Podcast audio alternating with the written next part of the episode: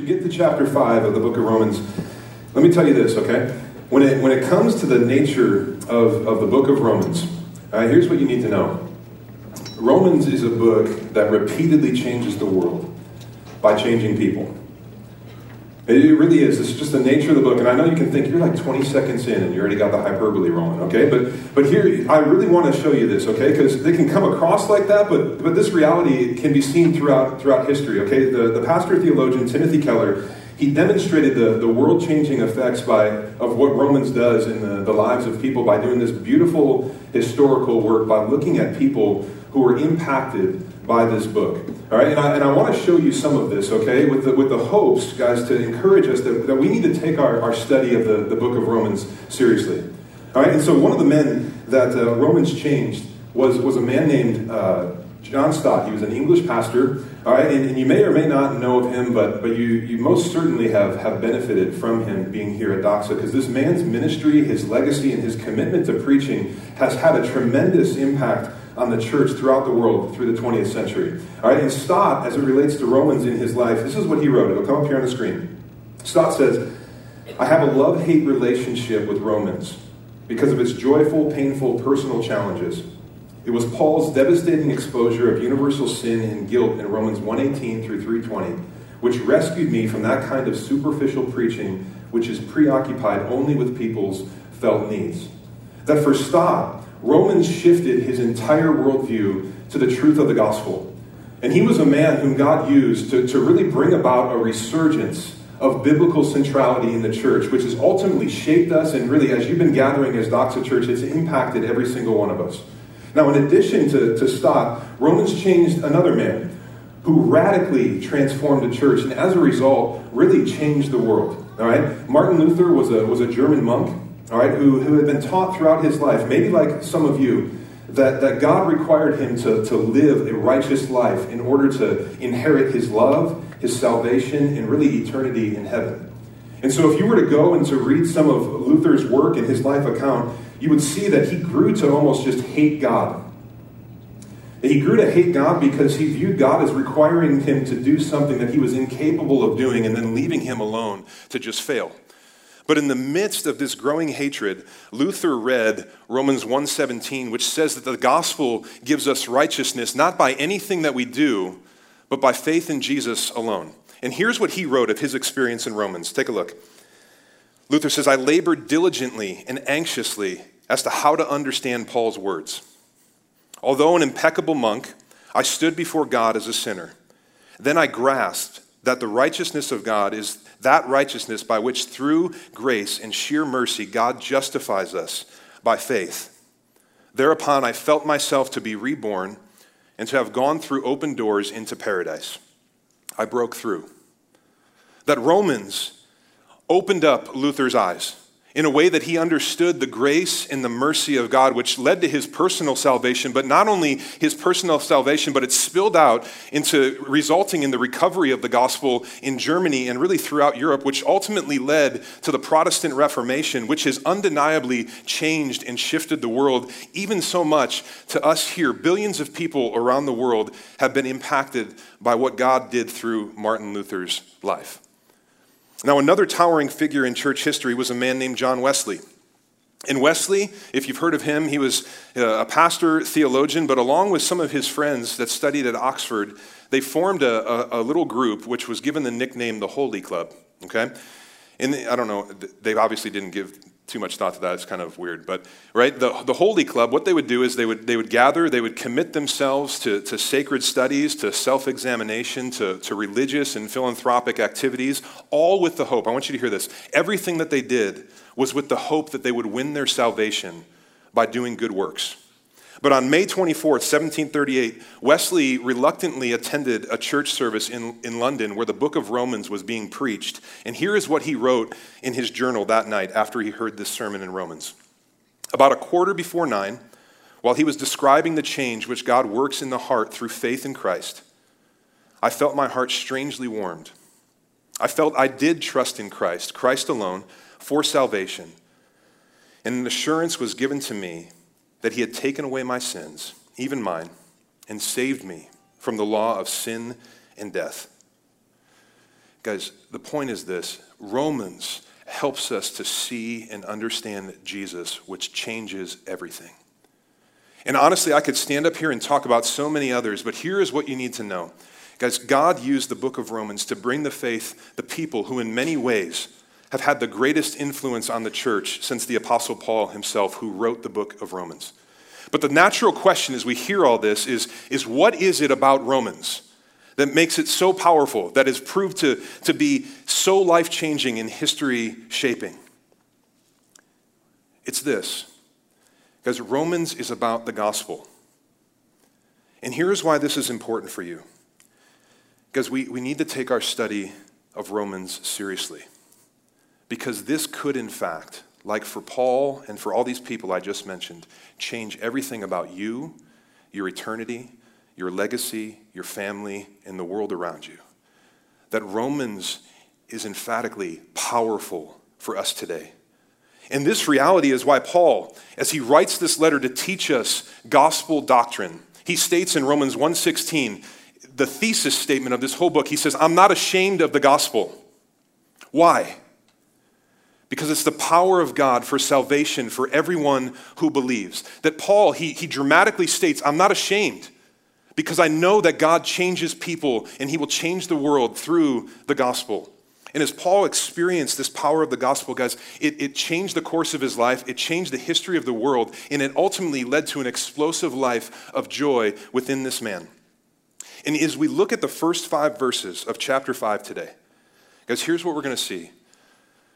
Paul is going to kind of transition from sharing our need for the gospel to giving us the, some of the great benefits of the gospel. And as we get into this, guys, I really believe that every single one of us, as we hear the benefits of the gospel, we're going to have our capacity for joy and for confidence and for hope increased in a way that, hear this, that we will not be able to walk out of here the same. This is what Romans can and will do. So let's read some of these great gospel benefits. Romans chapter 5, verse 1 is where we're going to start. Therefore, since we have been justified by faith, we have peace with God through our Lord Jesus Christ. Through him we also we have also obtained access by faith into this grace in which we stand, and we rejoice in the hope of the glory of God. More than that, we rejoice in our sufferings, knowing that suffering produces endurance, and endurance produces character, and character produces hope, and hope does not put us to shame, because God's love has been poured into our hearts through the Holy Spirit who has been given to us. So, three of the great benefits that the gospel gives us is what we're going to look at today. The first is this the gospel gives us peace. I want you to write peace in the margin next to verses 1 through 5. The gospel gives us peace. Verse 1 again, since we have been justified by faith, we have peace with God through our Lord Jesus Christ. Now, what are we talking about when we are talking about peace with God? All right, Paul is, is, is talking about the objective peace that we have through being justified and reconciled to God through faith. That whether we realize it or not, guys, before we come to Jesus in faith, we did not have the faintest possibility of having real, inward, lasting peace because of sin in every single one of our lives.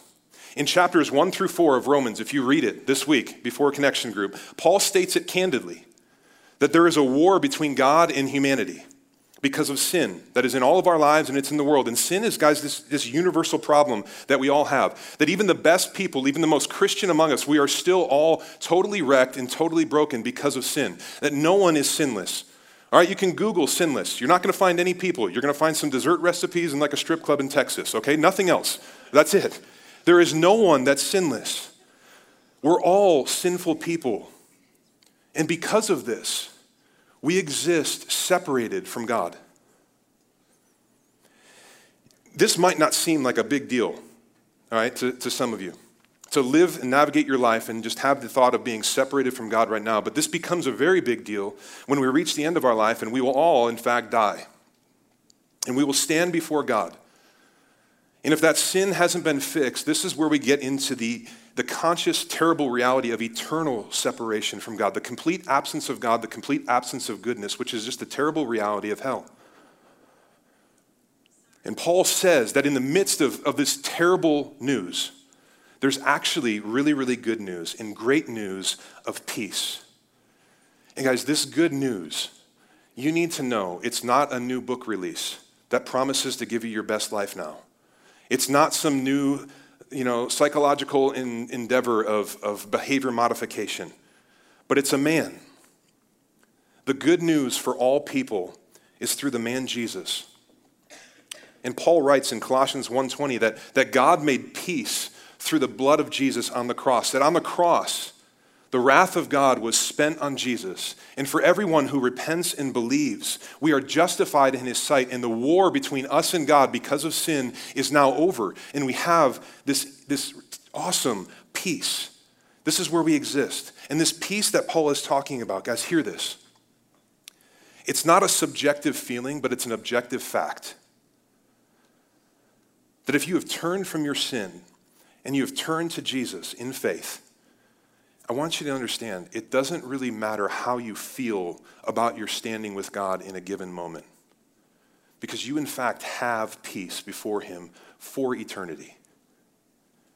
And this peace is an outside of us peace that has an inside of us result. This is a peace that, that comes in and lifts the, the weight of guilt, that lifts the weight of sin to the extent that you just feel rest and joy, and it brings like a quietness to your soul. It's like standing outside in the morning when the sun is rising and you just don't hear anything and it's perfectly calm.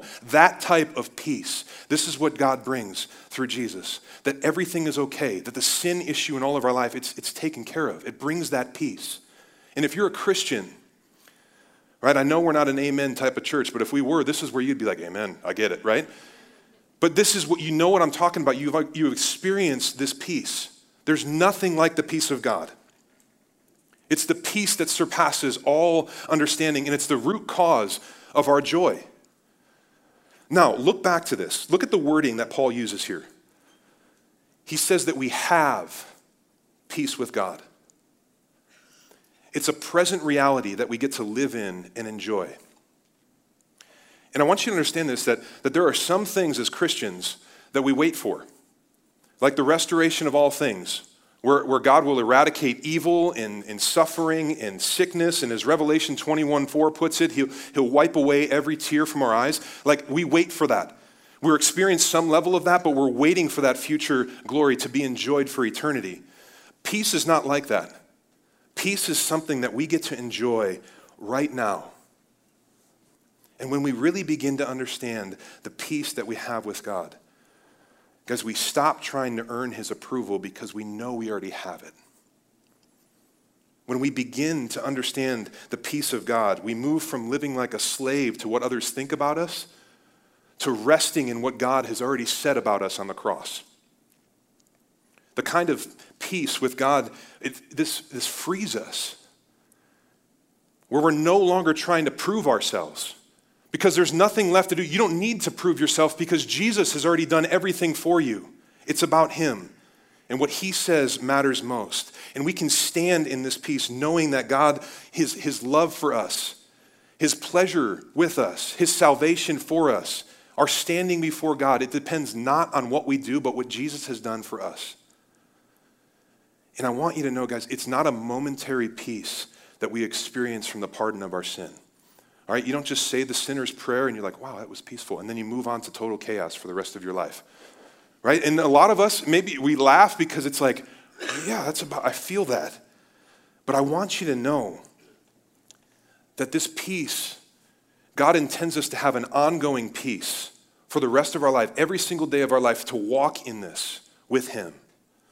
And I'll be honest, guys, as, I've been, as I was thinking about this this week, this, this experience of, of ongoing peace took me some time to understand and to really live in. Because I understand and I, underst- I stu- understood that, that God took my sin and He saved my life. And that brought like a certain level of peace. But my view of God was just kind of twisted. And it took time to, to really move from my head to my heart. I've heard it said, you maybe have heard this said, that the longest distance in the world is 18 inches from your head to your heart. That there's some of us that we understand like theological constructs, like intellectually, and they live up here, but they haven't really moved to your heart where it's affected the way that you live and actually navigate through life. And it took some time, but for me, growing up, I really never heard my dad say that I was good enough. That my dad, along with being my dad, he was also my, my coach and my trainer. And as he trained me for athletics, he would always say to this is kind of the mantra that I, that I grew up with. He would look at me and say, Rob, somewhere out there, there's someone who's working harder than you. And when you meet them, they're going to beat you. And I believed him. And so I was always striving and I was always working hard. Like no one worked hard, I was always going. And I kept going, not just to win on the field, but ultimately, I wanted to win my dad's approval because I kept hearing, keep going, keep striving, keep working, keep working hard. And one day, you're going to be good enough. Now, the incredibly sad part of this is when my dad died my senior year in high school. And I was left never hearing from my dad that I was good enough. And I carried that with me for years, carried it up on the stage, always trying to prove myself. And just to hear those words, you're enough. And I love you. And even when I became a Christian, guys, I, I, carried with this with me, and I projected my experience with my dad on my ongoing relationship with God, thinking that I needed to do something more to continue to earn God's love and affection, which would ultimately give me what I really wanted peace. And I remember even having this thought as a young pastor, and the weight of this burden and my lack of understanding of the gospel of peace it just crushed me. I couldn't stand anymore. I almost left ministry, just kind of tapped out, bowed out. But God, in His goodness, through the encouragement of my wife, gave me an incredibly godly woman who was a counselor. Her name was Tammy, and God used her to change the entire trajectory of my life. And in my times meeting with her, one day she, I remember she looked at me with, with tears in her eyes and I can still like feel the weight of it. She just said, Rob, do you know that you could do nothing and produce nothing for the rest of your life? And God still would love you. And He doesn't just love you, but He sees you. And you're enough. And it's not that you're enough because of anything that you do, but you're enough because of what Jesus has done for you. And I remember sitting there, and that truth traveled from my head to my heart. I mean, I had a theology degree, I knew this intellectually, but it moved from my head to my heart, and I just sat there and wept for what seemed to be hours. And as that truth landed, it changed me and began to set me free peace. Jesus gives us peace gives us peace from sin, peace from working for love, peace from striving, from earning and uncertainty. And guys, it's amazing. And so I'll ask you this Do you know that peace? Have you been justified? As Paul, he says that this is the prerequisite of getting that peace. Have you come to Jesus? if you're thinking about that question, here's a, here's a question that you can ask yourself to help you answer that. Because what are you trusting in to get to heaven? What are you trusting in for purpose and meaning in your life? And if the answer is anything but Jesus, guys, this is a time for you just to stop and ask God to open up your eyes because He is the only one that can give you that peace. It's a time to come to Jesus, to find forgiveness in love, in joy, and ultimately peace, to give quietness to your soul. It's a time to come to Him. And for those of you who have been justified by faith, you're following Jesus, I'd ask you this is, guys, where do you need that peace the most today? What type of storm are you navigating in your life? What type of relational thing are you going through that's just crushing you? What type of weight is just on your back and on your shoulder right now that's just holding you down that you could barely get up in the morning? You can barely go to sleep at night. What is that thing that you need peace? I want you to know this, guys. It's available to you. Put it before God and ask Him for it. And, guys, I can say without hesitation that He will meet you there and He will give you that peace. Now, that's very audacious of me to say. How do I know for certain that God will meet you and give you peace? It's because of what Paul says is another great benefit of the gospel that Jesus gives, that in addition to peace, the gospel gives us access, right access down in the margin. He gives us access. Verse 2 Through him, Jesus, we have also obtained access by faith into this grace in which we stand, and we rejoice in hope of the glory of God. Guys, and that word obtained here means that we've already taken hold of it. That it's not like our work bonuses, right? That you, you think of like, man, have I done enough? Am I going to get that bonus? Like, have I worked hard? Is it, is it coming to me? It's not like that. There's so many things in our world that we don't have certainty of.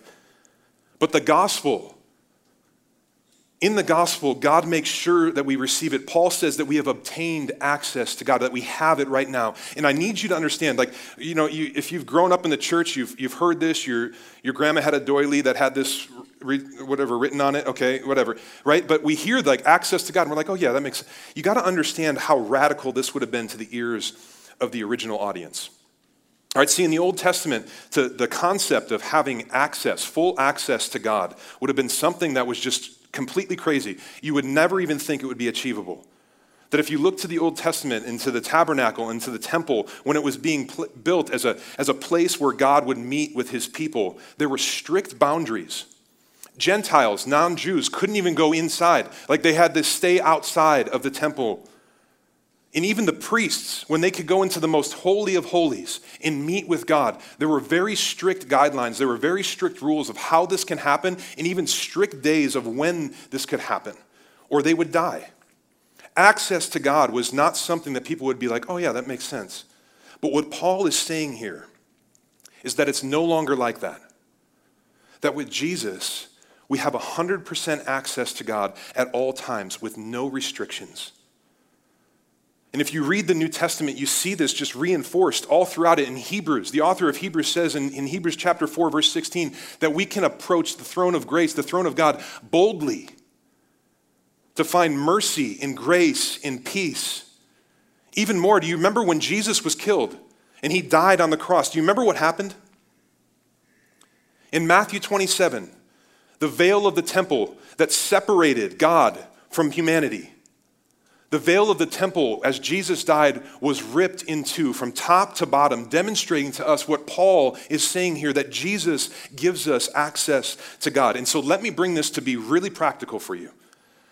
Knowing that we have access to God by faith, what do you need to talk with Him about? Because God is, is not just like this distant being or deity that is a million miles away from you. He's a loving father of all the ways that God reveals himself in the Bible. He chooses to do so as father. He's a father that invites you, just like you invite a little kid, to crawl up on your lap as a dad, to talk, to receive love and grace and mercy and help. And so, what are you anxious about? Because what are you struggling with? What do you need help getting through? Guys, you can go to God. Jesus gives you that ability. You have access to Him. And Paul says, look back, it's by grace.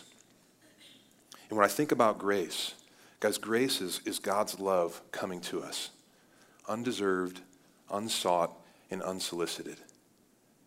It's God pursuing us. And when He finds us, He grabs us and He never lets us go. He never leaves us. John 10, speaking of you cannot be ripped out of His hand, He's got you in His grace. And grace, guys, is what the Bible is all about. You need to know this. The Bible is actually bookended with grace. The whole Bible is about God. It starts with grace and it ends with grace. In Genesis chapter 1, verse, first verse of the Bible, in the beginning, God. Now, who is that God?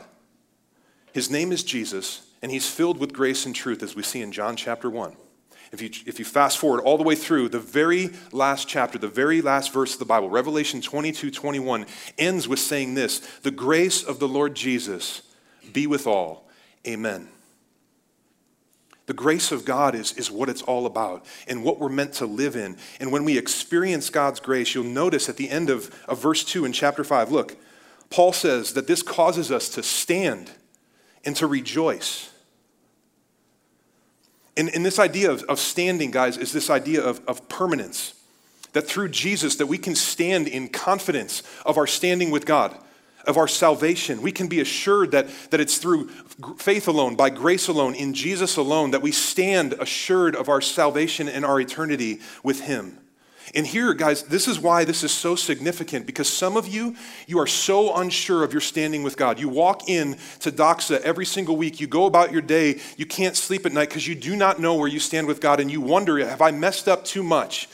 Is God just going to bail on me? You need to know that if you are in Christ, you can stand with permanence knowing that your salvation is, is assured. You don't have to wonder, you don't have to worry that God, he, Jesus has given you access to the Father now and for eternity. And so you don't have to worry about your salvation. If you have put your faith in Jesus, you are His.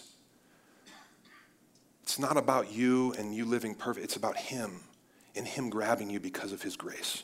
And as a result of this, Paul says this truth leads us to rejoice. Guys, because we have an eternal hope in a future that we stand in and we wait for. And guys, this is what sets Christianity, one of the things that sets Christianity apart from the rest of the world. Because consider this when you look at the Eastern religions, they don't rejoice in, in a hopeful future because they have an endless nightmare of reincarnation. Existentialism doesn't lend to rejoicing because it thinks about the future and considers it just pointless and absurd. Evolution, likewise, gives no hope and no cause to rejoice, but we rejoice in what? The future of the glory of God because we know that we have it. We're standing in it. We've obtained access and we're waiting for it. And we can rejoice. The gospel has given us access to God, and we have confidence in our glorious future because of Jesus. He gave us everything. So, the gospel gives us peace, the gospel gives us access. Now, here is the third benefit of the gospel that Paul gives us here the gospel gives us perspective. Okay? And what Paul is about to share in verses 3 through 5 is really weird. And I'll say, I'll clarify that. It's really weird to a world that doesn't know Jesus. Look at this. We need gospel perspective to even understand this. Verse 3. Not only that, not, all, not just all the benefits, right? that you have peace and access and hope and glory. Not only that, but we rejoice in our sufferings, knowing that suffering produces endurance, and endurance produces character, and character produces hope. And hope does not put us to shame because God's love has been poured out in our hearts through the Holy Spirit who has been given to us. Here's the reality, guys life is just complex. And because of sin in the world, it involves pain as much as it does pleasure. And when life is up, we can, we can just enjoy and just savor the great benefits. And we have that. But when things are down, and we're in pain, and we're suffering, and we're in trouble, what difference does the gospel make then? That's the question. Paul says the gospel makes every difference. And he doesn't say, look back at the wording, he doesn't say that we rejoice for our suffering, because that would be masochism, right? The, the sickness of, of finding pleasure in pain. But Paul says we rejoice in our suffering.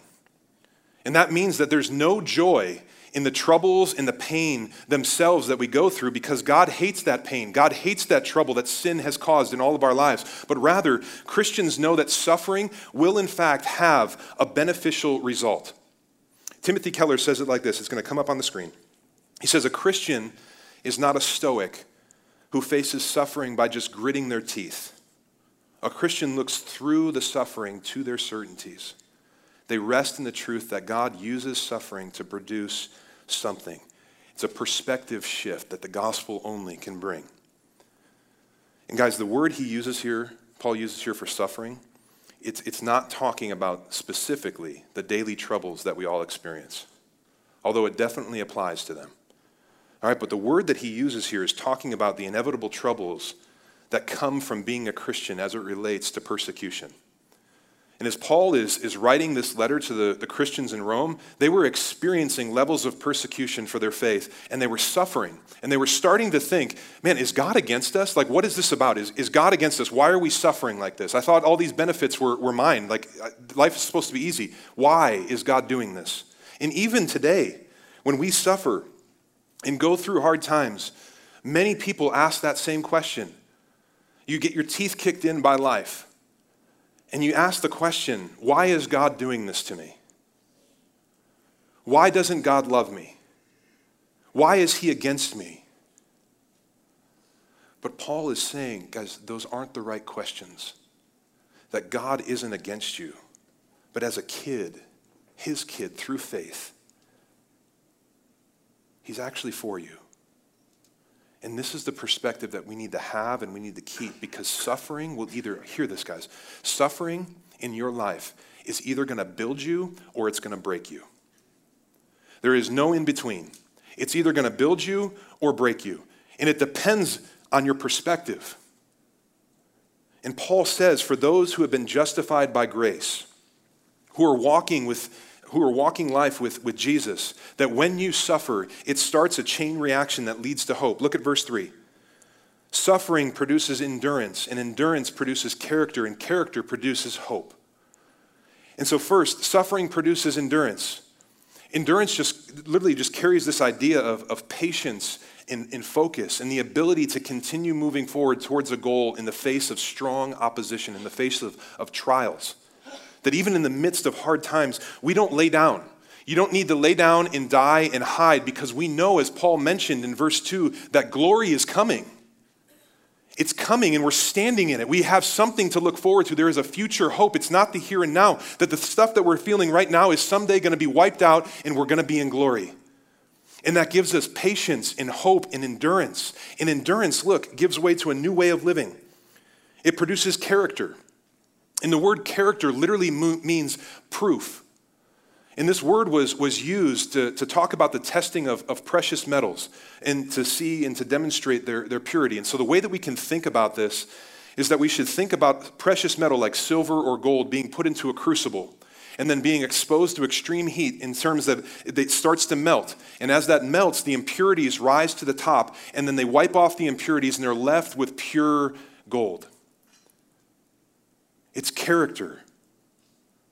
This is why James, Jesus' little brother, can say in James 1:12, listen to this, blessed is the man who remains steadfast under trial, under pressure, under persecution, under, under suffering. For when he has stood the test, he will receive the crown of life, which God has promised to those who love him.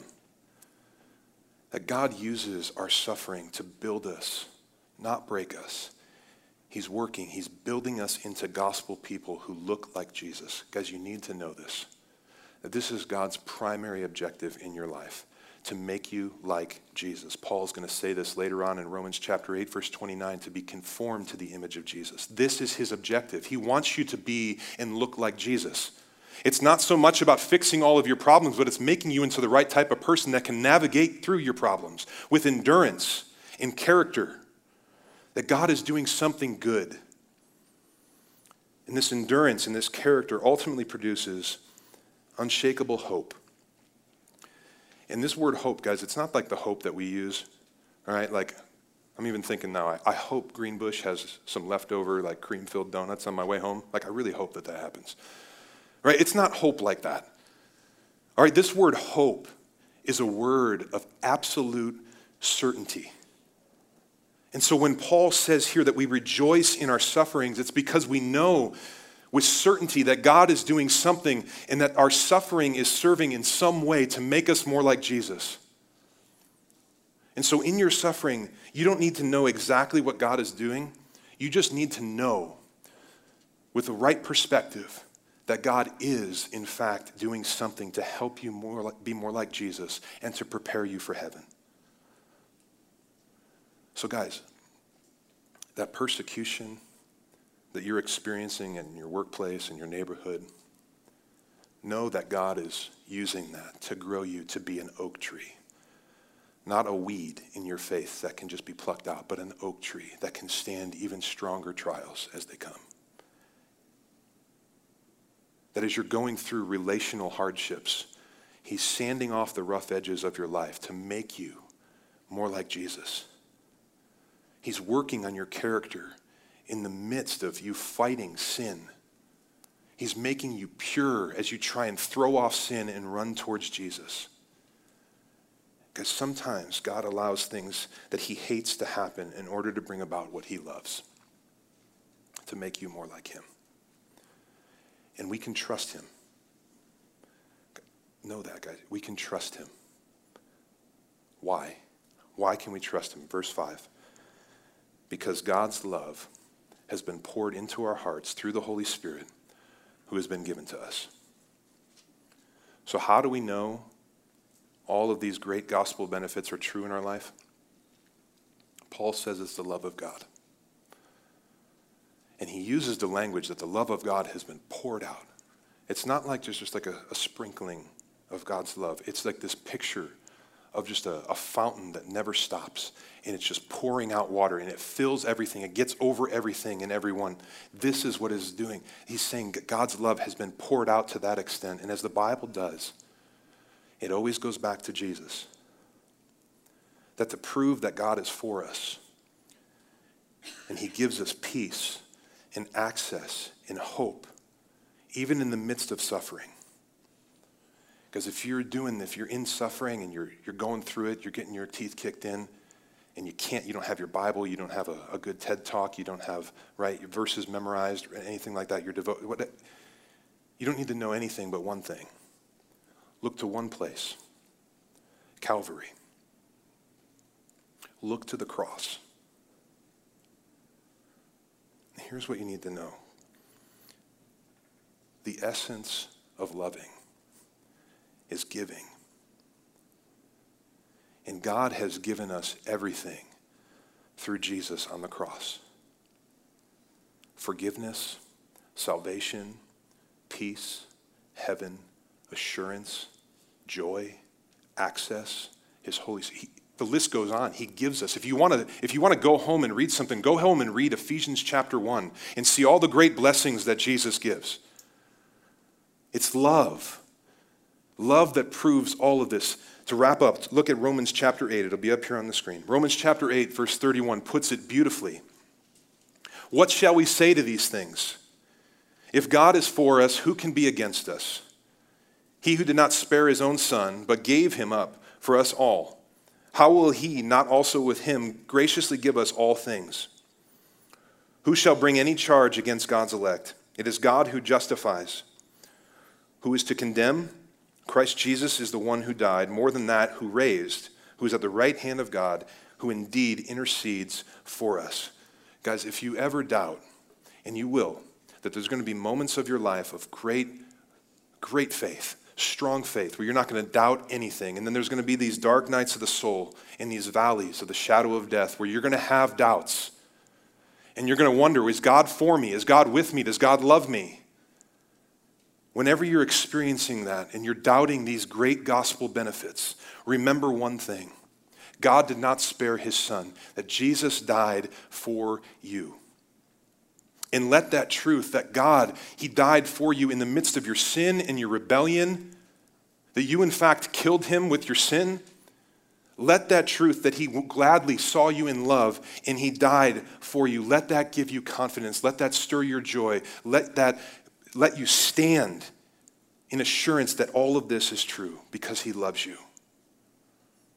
And guys, really the application of this, you know what the application of this?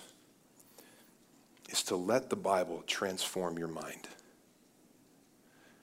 Let the Bible rewire your thinking, that you begin to know and believe this to be true because this will change everything about you. This will make you into a gospel person. It will make you like Jesus. It will give you an explosive life of joy. Now, I'd be remiss if I didn't say this. This is not for everybody. These great gospel benefits are for those who are in Christ, who, as Paul says, are justified. And so I want you to know if you're sitting here and you have not taken a step towards Jesus, all of this that I just shared is out there and it's for you, but you have not obtained it. You are not standing in it. You're like at the storefront looking in, wanting it, desiring it, almost touching it, but you can't quite get it. And the beautiful thing is, is Jesus is here and he's meeting you in this moment and saying, just come to me and just ask.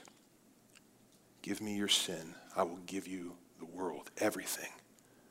And so today is the day where you could step into this glory, this joy, and come to know Jesus. And if that's you and you feel God stirring in your heart, man, during this last worship set, grab the person you came with and just go outside and let them tell you about Jesus and lead you to Jesus. If you don't have any friends here, I'd love to be your friend. Come find me somewhere, right? Come find Ronnie. We would love to lead you to Jesus because this is what it's all about, and you can have all of this. The benefits of the gospel are great because Jesus is great. Let me pray.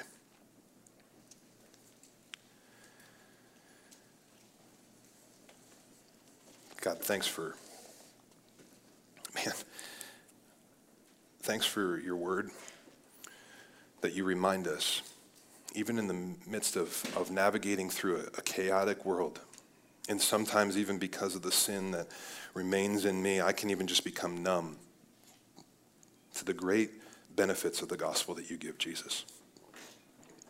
And so thanks for breaking in.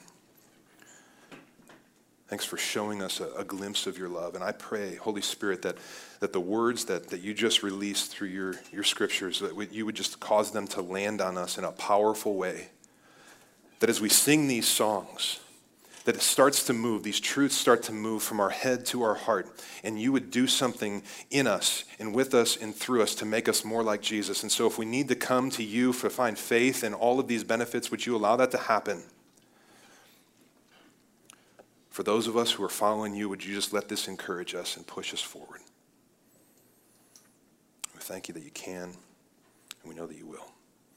In Jesus' name, amen.